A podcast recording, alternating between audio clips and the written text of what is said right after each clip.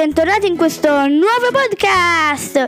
Oggi parliamo di storia lungo le rive del Nilo.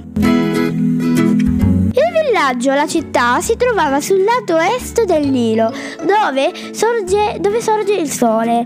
Le piramidi e le tombe della Valle dei Re e della Valle delle Regine sorgevano sulla riva ovest in direzione del tramonto del sole. Nelle case dei ricchi si svolgevano feste e banchetti dove veniva servita carne di selvaggina e si beveva il vino o la birra ricavata dalla fermentazione dell'orzo. Nobili indossavano abiti di lino e gioielli, calzavano sandali fatti con la corda di papiro e pelle di animali. Gli artigiani lavoravano il legno, l'argilla, i metalli, una specie di pasta di vetro, l'avorio, oltre che il papiro.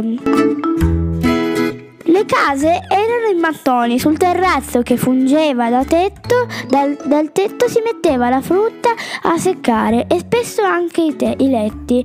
In ogni casa c'era un telaio per la tessitura del lino. La gente comune indossava semplici abiti in tela e non avevano calzature. I bambini spesso giravano nudi.